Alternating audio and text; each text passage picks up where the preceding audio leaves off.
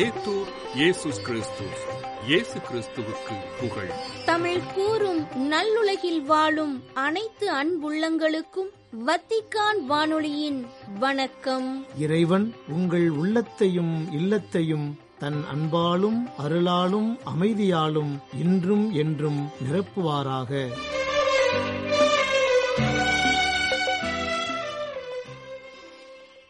அன்பு உள்ளங்களே வத்திக்கான் வானொலி இன்று உங்களுக்கு வழங்கும் நிகழ்ச்சிகள் ஞாயிறு மறைவுரை சிந்தனை மற்றும் செய்திகள்.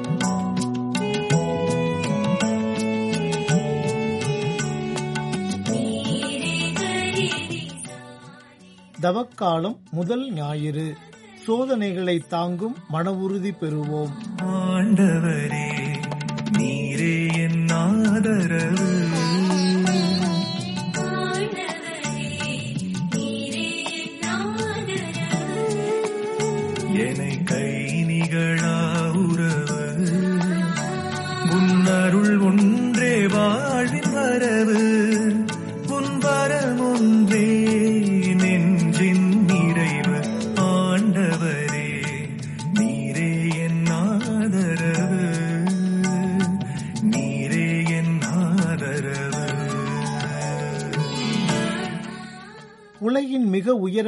எவரெஸ்ட் சிகரத்தின் மீது ஏறுவது இன்றளவும் மிகப்பெரிய சாதனையாக கருதப்படுகிறது.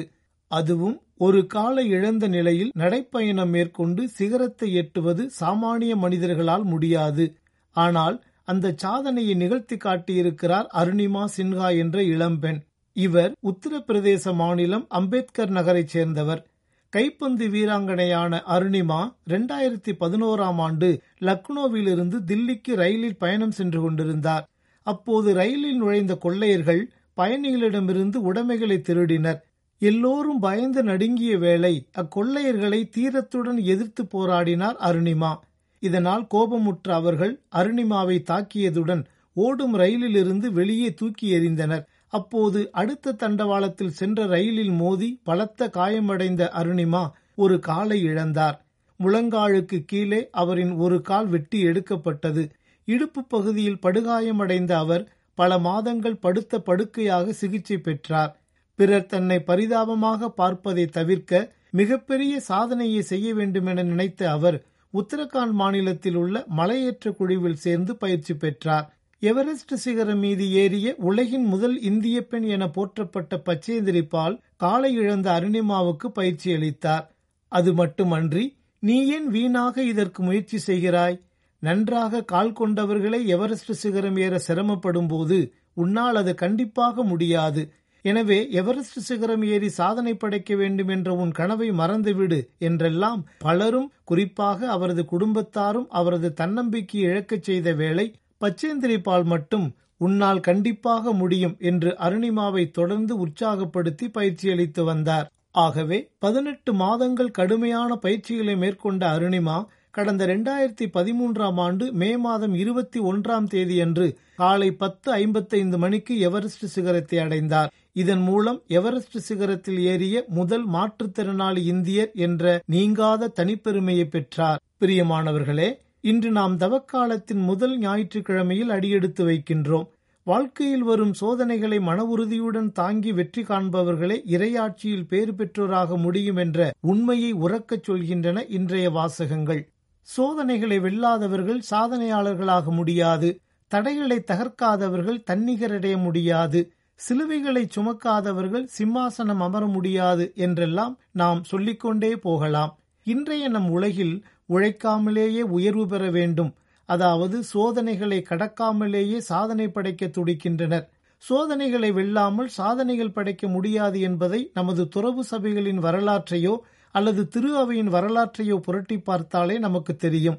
ஏன்? இதற்கு ஒரு முன்னுதாரணமாக நமது பெற்றோரையே எடுத்துக்கொள்ளலாம் நம்மை ஆளாக்க அவர்கள் எத்தனை துயரங்களையும் சோதனைகளையும் கடந்து வந்திருப்பார்கள். அது மட்டுமன்றி நமது கிறிஸ்தவ வாழ்வின் பயணத்தில் நகமும் சதையும் போல சோதனைகளும் சாதனைகளும் ஒன்றோடு ஒன்று பிரிக்க முடியாதவை. எனவே இத்தகைய சிந்தனைகளை மனதில் கொண்டவர்களாக இப்போது இன்றைய வாசகங்களில் நம் உள்ளங்களை பதிப்போம். இன்றைய முதல் வாசகத்தில் நோவாவுடனும் இம்மண்ணுலகின் உயிர்கள் அனைத்துடனும் கடவுள் ஏற்படுத்திக் கொண்ட புதியதொரு உடன்படிக்கையை பார்க்கின்றோம். உங்களோடு என் உடன்படிக்கையை நிறுவுகின்றேன். சதையுள்ள எந்த உயிரும் வெள்ளப்பெருக்கால் மீண்டும் அழிக்கப்படாது. மண்ணுலகை அழிக்க இனி வெள்ளப்பெருக்கு வரவே வராது என்ற வார்த்தைகள் வழியாக கடவுள் தனது உடன்படிக்கையை ஏற்படுத்துவதுடன் அதன் அடையாளமாக தனது வானவில்லையும் மேகத்தின் மீது வைக்கின்றார். இங்கே நீதிமானாக விளங்கிய நோவா சந்தித்த சோதனைகள் எவை என்று நாம் சிந்திப்போம். தம் காலத்தவரில் நோவா நேர்மையானவராகவும் குற்றமற்றவராகவும் இருந்தார். நோவா கடவுளோடு நடந்தார் என்று ஆறாம் அதிகாரத்தின் ஒன்பதாம் இறைவசனம் கூறுகிறது. மேலும் நோவா காலத்தில் கடவுளுக்கு எதிரான தீச்செயல்கள் பரவி கிடந்தன. இதனால் மனவேதனை அடைந்த கடவுள் நோவாவிடம் எனது முன்னிலையிலிருந்து மனிதர் எல்லாரையும் ஒழித்துவிடப் போகிறேன். ஏனெனில் அவர்களால் மண்ணுலகில் வன்முறை நிறைந்திருக்கின்றது. இப்பொழுது நான் அவர்களை மண்ணுலகோடு அழிக்கப் போகிறேன். உனக்காக கோபர் மரத்தால் ஒரு பேழை செய். அதில் அறைகள் அமைத்து அதற்கு உள்ளேயும் வெளியேயும் கீழ் பூசு என்று கூறி அந்த பேழை எப்படி வடிவமைக்கப்பட வேண்டும் என்றெல்லாம் விழாவாரியாக விளக்குகின்றார். நோவா எப்படிப்பட்ட சோதனைகளையெல்லாம் சந்தித்திருப்பார் என்பதை நாம் கற்பனை செய்து பார்க்கலாம். நோவாவுக்கு இந்த பேழையை செய்து முடிக்க கண்டிப்பாக பல மாதங்கள் ஆகியிருக்கும். இந்நாட்களில் தீச்செயல்களை செய்து வந்த அழகையின் வடிவான அத்தீயவர்கள் நோவாவையும் அவரது குடும்பத்தாரையும் நிச்சயம் கடும் சோதனைக்கு உட்படுத்தியிருப்பார்கள் என்பது திண்ணம். இரண்டு வழிகளில் அவர்கள் நோவாவிற்கு சோதனைகளை தந்திருக்கலாம். முதலில் என்ன பெரிய வெள்ளம் வந்துவிடப் போகிறது என்று இந்த அறிவீனன் இப்பேழையை செய்து வருகிறான் என்று கிண்டல் மற்றும் கேலி பேச்சுகளால் அவரை கண்டிப்பாக வசைப்பாடியிருக்கலாம். இரண்டாவதாக அத்தீயவர்கள் இந்த பேழையை செய்ய விடாமல் நோவாவையும் அவரது புதல்வர்களையும் தடுத்து நிறுத்தும் வண்ணமாக பல்வேறு இடையூறுகளை ஏற்படுத்தியிருக்கலாம் இதில் நாம் இன்னொரு முக்கியமானதொரு காரியத்தையும் கவனத்தில் கொள்ள வேண்டும். அது என்னவென்றால் நோவா கடவுள் மீது கொண்டிருந்த ஆழமான மற்றும் அசைக்க முடியாத இறை நம்பிக்கை. பாலை நிலத்தில் மூன்று வழிகளில் தன்னை சோதித்த அழகையை இறைத்தந்தையின் மீது கொண்டிருந்த பிரமாணிக்கத்தால் இயேசு வென்றது போல இங்கே நோவாவும் இறைத்தந்தையின் மீது கொண்டிருந்த ஆழமான நம்பிக்கையாலும் அன்பாலும் பிரமாணிக்கத்தாலும் அத்தீயவர்களை வெல்கின்றார். மேலும் இங்கே இரண்டு முக்கியமான இறையியல் கருத்துகள் வெளிப்படுகின்றன. முதலாவது நோவா காலத்து பெருவெள்ளம் இயேசுவின் பெயரால் நாம் பெறும் திருமுழுக்கின் முன்னடையாளமாக அமைகின்றது. அதாவது கடவுள் அனுப்பிய அப்பெருவெள்ளம் எவ்வாறு தீயவர்களை அழித்து நேர்மையாளரான நோவாவையும் அவரது குடும்பத்தாரையும் காப்பாற்றியதோ அவ்வாறே இயேசுவின் பெயரால் நாம் பெறும் திருமுழுக்கு தீயவனான அழகையிடமிருந்து நம்மை காப்பாற்றுகிறது என்பதை இதன் வழியாக நாம் அறிந்து கொள்கின்றோம். இதன் காரணமாகவே நோவா பேழையை செய்து கொண்டிருந்த நாட்களில் பொறுமையோடு காத்து கொண்டிருந்த கடவுளை அந்த ஆவிகள் ஏற்றுக்கொள்ளவில்லை. சிலர் அதாவது எட்டு பேர் மட்டும் அந்த பேழையில் தண்ணீர் வழியாக காப்பாற்றப்பட்டனர். அந்த தண்ணீரானது திருமுழுக்கிற்கு முன்னடையாளம். இத்திருமுழுக்கு உடலின் அழுக்கை போக்கும் செயல் அல்ல அது குற்றமற்ற மனச்சான்றுடன் கடவுளுக்கு தரும் வாக்குறுதியாகும்.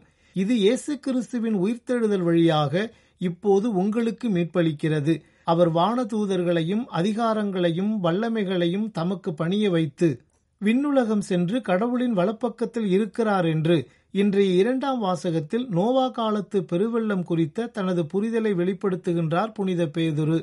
இரண்டாவதாக நோவா நமது ஆண்டவர் இயேசுவின் முன்னடையாளமாக அமைகின்றார். இயேசு கிறிஸ்துவிடம் விளங்கிய இறைத்தந்தையின் மீதான உண்மை அன்பு நேர்மை பிரமாணிக்கம் கீழ்ப்படிதல் அழகை காட்டிய உலக மதிப்பீடுகளுக்குள் சிக்கிக்கொள்ளாத நிலை இவ்வுலக மக்களின் மீட்புக்காக இறைத்தந்தையின் வார்த்தைகளுக்கு தன்னை முற்றிலுமாக கையளித்தல் ஆகிய நற்குணங்கள் யாவும் நோவாவிடமும் விளங்குவதை காண்கின்றோம்.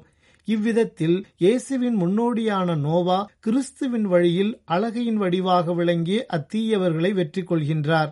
அன்பானவர்களே இயேசு அழகையால் சோதிக்கப்பட்டதை மிகவும் சுருக்கமாக தருகின்றார் மார்க்கு நற்செய்தியாளர். ஆனால் இயேசு எதிர்கொண்ட மூன்று சோதனைகளை அவர் கொடுக்கவில்லை. இவருக்கு பின்பு நற்செய்தியை எழுதிய புனித மத்தேயுவும் லூக்காவும் தாங்கள் பெற்ற வழிவழி செய்தியாக அந்த மூன்று வகையான சோதனைகளை பற்றி விரிவாக தருகின்றனர். பாலை நிலத்தில் இயேசு காட்டு விலங்குகளுடன் இருந்ததை மார்க்கு மட்டுமே குறிப்பிடுகின்றார். இயேசு எவ்வளவு கடுமையான சோதனைகளை அனுபவித்திருக்க வேண்டும் என்பதை எடுத்துக்காட்டுவதற்காக மார்க்கு இவ்வாறு மறைமுகமாக குறிப்பிடுகின்றார். ஆனால் மூவரும் இயேசு பாலை நிலத்திற்கு தூயாவியால் அழைத்துச் செல்லப்பட்டு நாற்பது நாட்கள் அழகையால் சோதிக்கப்பட்டார் என்று ஒரு சேர கூறுகின்றனர். பாலை நிலத்தில் நாற்பது நாட்கள் இயேசு சோதிக்கப்பட்ட நிகழ்வு. இஸ்ரேல் மக்களின் முன்னோர்கள் பாலை நிலத்தில் நாற்பது நாட்கள் சோதிக்கப்பட்ட பிறகு அவர்களை தம் மக்களாக ஏற்றுக்கொண்டு அவர்களுடன் உடன்படிக்கை செய்து கொண்ட வரலாற்றை நினைவுபடுத்தும் விதமாக இது அமைந்துள்ளது. இந்த நாற்பது ஆண்டுகளும் இஸ்ரேல் மக்களின் பயிற்சி காலமாகவே கருதப்பட்டது. மேலும் மன்னர் சவுல் தாவீதின் மேல் காழ்ப்புணர்ச்சி கொண்டு அவரை கொல்ல தேடிய போது அவரிடமிருந்து தப்பி ஓடி பாலைநிலத்தில் தங்கியிருந்தார் என்று வாசிக்கின்றோம்.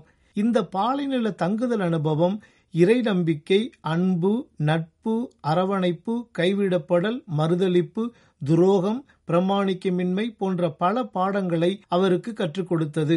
அதன் பிறகு தனது முப்பது வயதில் அரசரான தாவீது நாற்பது ஆண்டுகள் இஸ்ரேல் மக்களை சிறப்பாக ஆட்சி புரிந்தார். அன்பானவர்களே ஒத்தமை நற்செய்தியாளர் மூவருமே இயேசுவை தூய ஆவி பாலைநிலத்திற்கு அழைத்துச் சென்றதாகவே பதிவு செய்துள்ளனர். இயேசுவின் இந்த பாலைவன அனுபவத்தில் அழகை என்னும் தீய ஆவியை தூய ஆவியின் துணை கொண்டு வெற்றியடைகின்றார் என்பதையும் நாம் புரிந்து கொள்ள வேண்டும். மேலும் தனது பணிவாழ்வை தொடங்குவதற்கு முன்பாக இயேசு சோதனைக்கு உட்படுத்தப்பட்டது ஆழமான அர்த்தத்தை கொண்டுள்ளது. இயேசு தனது பணிவாழ்வின் போது அழகையின் சூழ்ச்சிகள் பலவற்றை சந்தித்தாக வேண்டும். இதற்கானதொரு பயிற்சி களமாக இந்த பாலைவன சோதனை அமைந்துள்ளது என்பதை நாம் புரிந்து கொள்ளலாம். குறிப்பாக இயேசு கல்வாரியில் சாவை தழுவிக்கொள்வதற்கு முன்பாக கெச்சமினி தோட்டத்தில் அவர் சந்தித்த அந்த மரண போராட்டத்தில் வெற்றி காண இந்த பாலைவன சோதனை ஒரு வழியாக அமைந்தது என்பதையும் நாம் சிந்தையில் இருத்துவோம். இந்த விதத்தில் பார்க்கும்போது இயேசுவை பின்பற்றும் மக்களாகிய நமக்கும் பல்வேறு வழிகளில் இந்த பாலைவன சோதனைகள் வரும் என்பதை புரிந்து கொள்வோம்.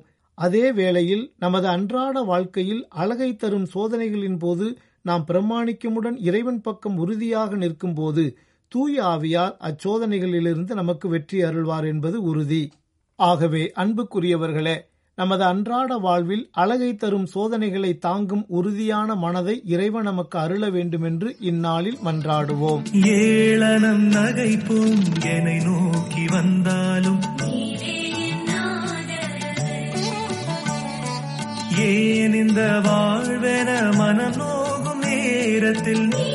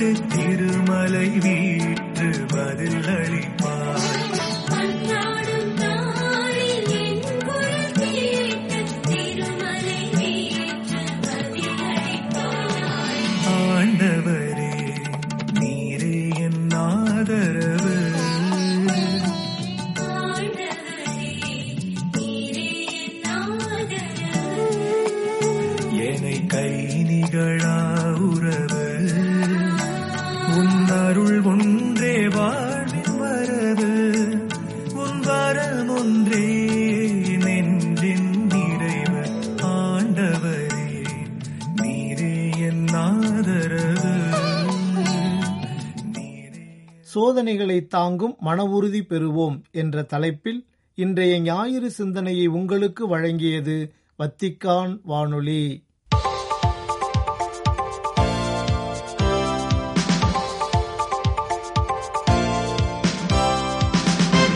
செய்திகள். இந்தியாவின் பூர்ணியா நல்கோந்தா காந்த்வா மற்றும் கம்பம் ஆகிய மறைமாவட்டங்களுக்கு புதிய ஆயர்களை நியமித்துள்ளார் திருத்தந்தை பிரான்சிஸ்.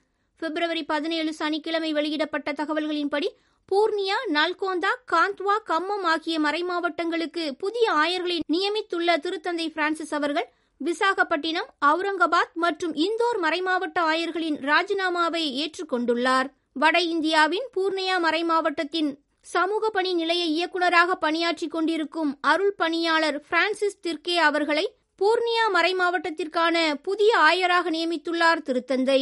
நல்கோந்தா மறைமாவட்ட ஆயராக திருத்தந்தையால் நியமிக்கப்பட்டுள்ள அருள்பணி கர்ணம் தமான்குமார் அவர்கள் ஆந்திர மாநிலத்தின் விசாகப்பட்டினம் உயர் மறைமாவட்டத்தில் உள்ள விஜயநகரத்தில் பிறந்தவர். மேலும் தூய பிரான்சிஸ் டே சேல்ஸ் மறைப்பணியாளர்கள் சபையைச் சார்ந்தவர். காந்த்வா மறைமாவட்ட ஆயராக நியமிக்கப்பட்டுள்ள அருள்பணி அகஸ்டின் மடத்திக்குணல் அவர்கள் கேரள மாநிலத்தின் குளிவாயா எனும் இடத்தில் பிறந்தவர். ஹமாம் மறைமாவட்ட ஆயராக நியமிக்கப்பட்டுள்ள அருள்பணி பிரகாஷ் ஷகீல் அவர்கள் கடப்பா மறைமாவட்டத்தை சார்ந்தவர். தற்போது சிசிபிஐ எனப்படும் இந்திய கத்தோலிக்க ஆயர் பேரவையின் நலவாழ்வு ஒருங்கிணைப்பாளராக பணியாற்றிக் கொண்டிருக்கிறார். ஜபச் சூழலானது திருத்தலங்களில் இழக்கப்படாமல் முக்கியத்துவப்படுத்தப்பட வேண்டும். அத்தகைய நிலையில் திருத்தலங்கள் உருவாக்கப்படுவது முக்கியம் என்றும் திருத்தல பராமரிப்பிற்கான பொறுப்பாளர்கள் அதற்கான கடமையை தங்களது பொறுப்பாக ஏற்று செயல்படுகின்றனர் என்றும் கூறினார் திருத்தந்தை பிரான்சிஸ். பிப்ரவரி பதினேழு சனிக்கிழமை வத்திக்கானின் திருத்தந்தையர் அறையில் ஸ்பெயினில் உள்ள பர்செலோனாவின் சாக்ரதா பமீலியா எனப்படும் திருக்குடும்ப திருத்தலத்தின் பராமரிப்பு சங்க உறுப்பினர்கள் ஏறக்குறைய இருபத்தி மூன்று பேரை சந்தித்த போது இவ்வாறு கூறினார் திருத்தந்தை பிரான்சிஸ். சாக்ரதா திருக்குடும்ப திருத்தலத்தின் ஒவ்வொரு பகுதியும் ஒரு கருப்பொருளில் உருவாக்கப்பட்டுள்ளது. விவிலிய பகுதிகளால் மெருகேற்றப்பட்டு ஜெபத்தால் வடிவமைக்கப்பட்டுள்ளது என்று கூறிய திருத்தந்தை பிரான்சிஸ் அவர்கள் திருத்தலத்தின் முதல் கதவானது நம்பிக்கையை அடையாளப்படுத்துகின்றது. மறை வல்லுநர்கள் மத்தியில் இயேசு போதிக்கும் படமானது புனித திரிசா ஜோவை வெளிக்காட்டுகின்றது என்றும் கூறி நமது நம்பிக்கை ஜபமாக உருப்பெற வேண்டும் என்றும் வலியுறுத்தினார். இயேசுவின் மீது நாம் கொண்ட அன்பு நம்மை கவனித்துக் கொண்டது என்றும் அவரது இரக்கம் நமது காயங்களை குணமாக்கியது என்றும் தனது ட்விட்டர் பக்கத்தில் குறுஞ்செய்தி ஒன்றினை பதிவிட்டுள்ளார் திருத்தந்தை பிரான்சிஸ். பிப்ரவரி பதினேழு தவக்காலத்தின் முதல் சனிக்கிழமை இயேசுவின் அன்பை முன்னிலைப்படுத்தி இவ்வாறு தனது கருத்துக்களை ட்விட்டர் குறுஞ்செய்தியாக பதிவிட்டுள்ள திருத்தந்தை பிரான்சிஸ் அவர்கள் இறைவனின் கொடைகளால் நாம் நிரப்பப்பட்டுள்ளோம் என்றும் அச்செய்தியில் வலியுறுத்தியுள்ளார். நம்மை பாதுகாத்து பராமரிக்கும் இயேசுவின் அன்பு நம் காயங்களை குணப்படுத்திய அவரது இரக்கம் நம் இதயங்களை மகிழ்ச்சிக்கு திறந்த தூய ஆவி போன்றவை இறைவன் நமக்களித்த கொடைகள் என்றும் இவைகள் நமக்காக மட்டும் என்று வைத்திருக்கவோ மறைத்து வைக்கவோ முடியாதவைகள் என்றும் வலியுறுத்தியுள்ளார். உணவை துறப்பதல்ல நோன்பு மாறாக கொடுமை தலைகளை அவிழ்ப்பதும் நுகத்தின் பிணையல்களை அறுப்பதும் ஒடுக்கப்பட்டோரை விடுதலை செய்து அனுப்புவதும் எவ்வகை நுகத்தையும் உடைப்பதும் அன்றோ நான் தேர்ந்து கொள்ளும் நோன்பு என்ற எசாயா இறைவாக்கினரின் வார்த்தைகளை மேற்கோள் காட்டினார் கர்தினால் பியத்ரோ பரோலின். பிப்ரவரி பதினாறு வெள்ளிக்கிழமை ரோம் உள்ளூர் நேரம் மாலை ஆறு முப்பது மணி அளவில் ரோம் இயேசு கோவிலில் நடைபெற்ற லித்வேனியா ரஷ்யாவிடமிருந்து விடுதலை பெற்ற நூற்றி ஆறாவது ஆண்டு விழா திருப்பலியின் போது ஆற்றிய மறையுரையில் இவ்வாறு கூறினார். திருப்பிட செயலர் கர்தினால் பியத்ரோ பரோலின் ஒருவர் கிறிஸ்துவோடு இணைந்திருக்கும் போது அவர் புதிதாக படைக்கப்பட்டவராயிருக்கிறார் பழையன கழிந்து புதியன புகுகின்றன என்று கூறிய கர்தினால் பரோலின் அவர்கள் தூய ஆவியின் ஆற்றலை நாம் நாடாவிட்டால் நாம் தொலைந்து போனவர்கள் போலாகின்றோம் என்றும் ஜபம் இல்லாமல் பூமி மற்றும் பூமிக்குரிய விஷயங்கள் என நம்மை ஈர்ப்பவற்றிலிருந்து நம்மால் வெற்றி பெற முடியாது என்றும் வலியுறுத்தினார். அர்ஜென்டினாவில் உள்ள படகோனியா தளத்திரு அவையானது தனித்துவமான சவால்களை எதிர்கொள்கின்றது என்றும் அகன்ற தூரங்கள் மிகப்பெரிய பன்முகத்தன்மை வளங்களின் பற்றாக்குறை ஆகியவற்றால் அடையாளப்படுத்தப்படுகின்றது என்றும் கூறியுள்ளார் ஆயர் ரொபர்டோ ஆல்வரஸ். பிப்ரவரி பதினேழு சனிக்கிழமை அர்ஜென்டினாவின் புதிய மறைமாவட்டமான ராவ்சன் ஆயராக நியமிக்கப்பட்டுள்ள பேரருள் திரு ஆயர் ரொபர்டோ ஆல்வரஸ் அவர்கள் தளத்திரு அவையின் வளர்ச்சி பற்றிய தனது கனவுகளையும் இடர்பாடுகளையும் எடுத்துரைத்து ஏசியன் எனப்படும் தேவையில் இருக்கும் தளத்திரு அவை மக்களுக்கு உதவும் அமைப்பிற்கு இவ்வாறு கூறியுள்ளார். அர்ஜென்டினா படகோனியாவில் புதிதாக உருவாக்கப்பட்ட ராவ்சன் மறைமாவட்டத்தின் தலைவராகவும் கொமதோரோ ரிவதாவியா மறைமாவட்ட ஆயர் நிர்வாகியாகவும் இரு பொறுப்புகளை ஏற்றுள்ள ஆயர் ஆல்வரஸ் அவர்கள் படகோனியா தளத்திரு அவை சிறப்பானது என்றும் அர்ஜென்டினாவின் பிற பகுதிகளை விட மிக வித்தியாசமானது என்றும் குறிப்பிட்டுள்ளார். நேயர்களே இத்துடன் வத்திக்கான் வானொலியின் தமிழ்ச் சேவை நிறைவு பெறுகின்றது. உங்கள் செவிமடுத்தலுக்கு நன்றி. வணக்கம். வணக்கம்.